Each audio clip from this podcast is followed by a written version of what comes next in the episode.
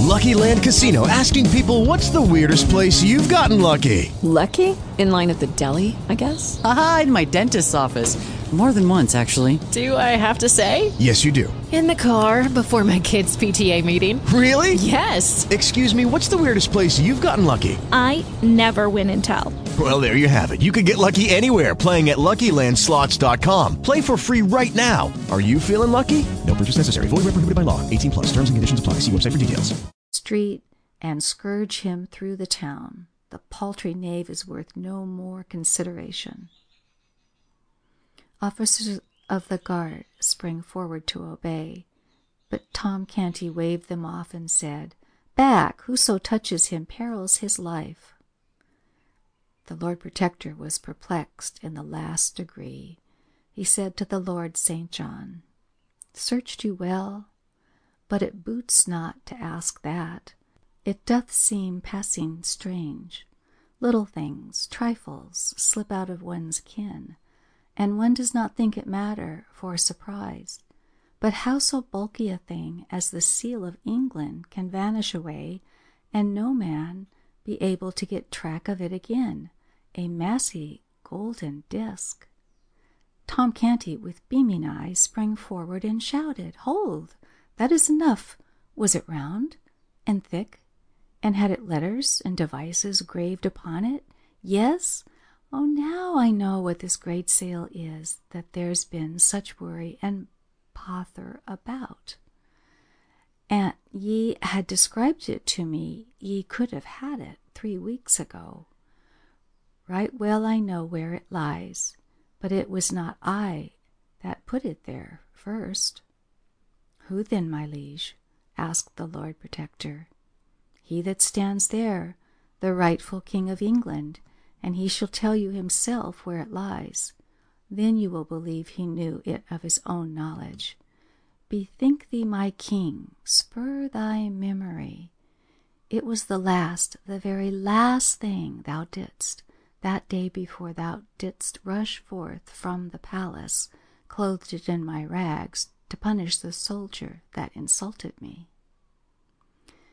A silence ensued undisturbed by a movement or a whisper, and all eyes were fixed upon the newcomer, who stood with bent head and corrugated brow, groping in his memory among the thronging multitude of valueless recollections for one single little elusive fact, which found would seat him upon a throne, unfound would leave him as he was, for good and all, a pauper and an outcast. Moment after moment passed. The moments built themselves into minutes. Still the boy struggled silently on and gave no sign. But at last he heaved a sigh, shook his head slowly, and said with a trembling lip and in a despondent voice, I call the scene back, all of it, but the seal hath no place in it. He paused, then looked up and said with gentle dignity, My lords and gentlemen, if ye will rob your rightful sovereign of his own for lack of this evidence which he is not able to furnish, I may not stay ye, being powerless. But, O folly, O madness, my king! cried Tom Canty in a panic. Wait, think. Do not give up. The cause is not lost, nor shall be neither. List to what I say. Follow every word. I am going to bring that morning back again, every hap just as it happened. We talked. I told you of my sisters, Nan and Bet. Ah, yes, you remember that. And about mine old grandam, and the rough games of the lads of Offal Court. Yes, you remember these things also. Very well. Follow me still. You shall recall everything. You gave me food and drink, and did with princely courtesy send away the servants, so that my low breeding might not shame me before them. Ah, yes, this also you remember. As Tom checked off his details, and the other boy nodded his head in recognition of them, the great audience and the officials stared in puzzled wonderment. The tale sounded like true history, Yet how could this impossible conjunction between a prince and a beggar boy have come about? Never was a company of people so perplexed, so interested, and so stupefied before. For a jest, my prince, we did exchange garments. Then we stood before a mirror, and so alike were we that both said it seemed as if there had been no change made. Yes, you remember that. Then you noticed that the soldier had hurt my hand. Look, here it is. I cannot yet even write with it. The fingers are so stiff.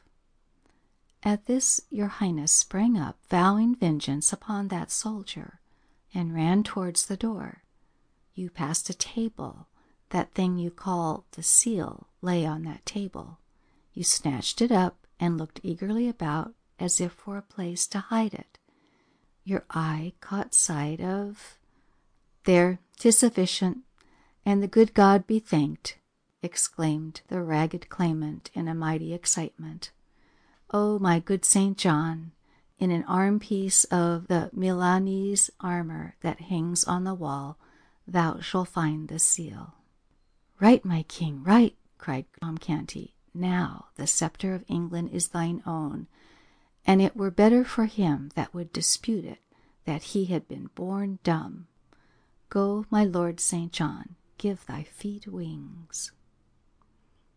The whole assemblage was on its feet now, and well nigh out of its mind with uneasiness, apprehension, and consuming excitement. On the floor and on the platform a deafening buzz of frantic conversation burst forth, and for some time nobody knew anything, or heard anything, or was interested in anything but what his neighbor was shouting into his ear, or he was shouting into his neighbor's ear. Time, nobody knew how much of it, swept by unheeded and unnoted. At last a sudden hush fell upon the house, and in the same moment St. John appeared upon the platform and held the great seal aloft in his hand. Then such a shout went up Long live the true king! For five minutes the air quaked with shouts and the crash of musical instruments, and was white with a storm of waving handkerchiefs. And through it all a ragged lad, the most conspicuous figure in England, stood flushed and happy and proud in the center of the spacious platform with the great vassals of the kingdom kneeling around him. Then all rose and Tom Canty cried out, Now, O my king, take these regal garments back and give poor Tom, thy servant, his shreds and remnants again. The Lord Protector spoke up. Let the small varlet be stripped and flung into the tower. But the new king, the true king, said, I will not have it so. But for him I had not got my crown again. None shall lay a hand upon him to harm him.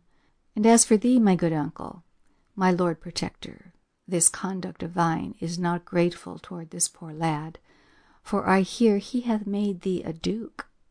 The protector blushed. Yet he was not a king, Wherefore, what is thy fine title worth now? Tomorrow you shall sue to me through him for its confirmation, else no duke, but a simple earl shalt thou remain. Under this rebuke, his grace the Duke of Somerset retired a little from the front for the moment. The king turned to Tom and said kindly, My poor boy, how was it that you could remember where I hid the seal when I could not remember it myself?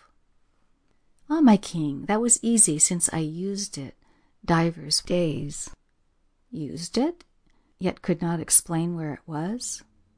I did not know it was that they wanted. They did not describe it, your majesty. Then how used you it? The red blood began to steal up into Tom's cheeks, and he dropped his eyes and was silent. Speak up, good lad, and fear nothing, said the king. How used you the Great Seal of England? Tom stammered a moment in a pathetic confusion, then got it out. To crack nuts with. Poor child, The avalanche of laughter that greeted this nearly swept him off his feet. But if a doubt remained in any mind that Tom Canty was not the King of England, and familiar with the august appurtenances of royalty, this reply disposed of it utterly. Meantime, the sumptuous robe of state had been removed from Tom's shoulders to the king's, whose rags were effectually hidden from sight under it. Then the coronation ceremonies were resumed. The true king was anointed, and the crown set upon his head, whilst cannon thundered the news to the city, and all London seemed to rock with applause. End of chapter 32. Recording by Nancy Kline, Kona.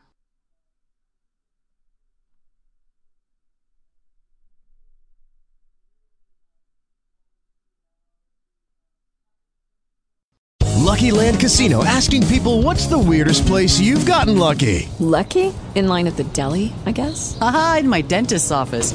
More than once, actually. Do I have to say? Yes, you do. In the car before my kids' PTA meeting. Really? Yes. Excuse me, what's the weirdest place you've gotten lucky? I never win and tell. Well, there you have it. You can get lucky anywhere playing at LuckyLandSlots.com. Play for free right now. Are you feeling lucky? No purchase necessary. Void where prohibited by law. 18 plus. Terms and conditions apply. See website for details.